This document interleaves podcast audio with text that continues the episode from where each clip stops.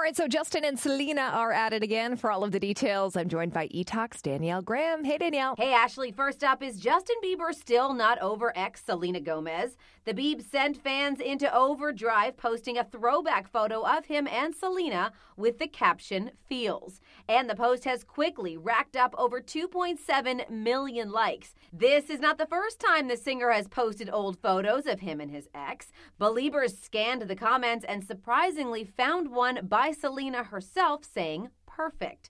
Do you think the Justin and Selena relationship saga will ever end? Tweet us your thoughts at eTalkCTV. Moving on to another confusing relationship, the Kardashian clan got together over the weekend to celebrate brother Rob's 29th birthday. It seems the family feud may be over. The family dined at Malibu's Nobu and were very public about the birthday celebration, posting on their various social media accounts. The only Kardashian missing? Sister Khloe, who took to her Twitter to explain her absence, tweeting, The kitties got me sick. And Reese Witherspoon turns 40. The actress hit the town over the weekend to celebrate the milestone birthday with friends and family in Hollywood. The star doesn't actually turn 40 until tomorrow, but that didn't stop her from living it up with a star studded guest list, which included Taylor Swift, Kate Hudson, and Jennifer Aniston.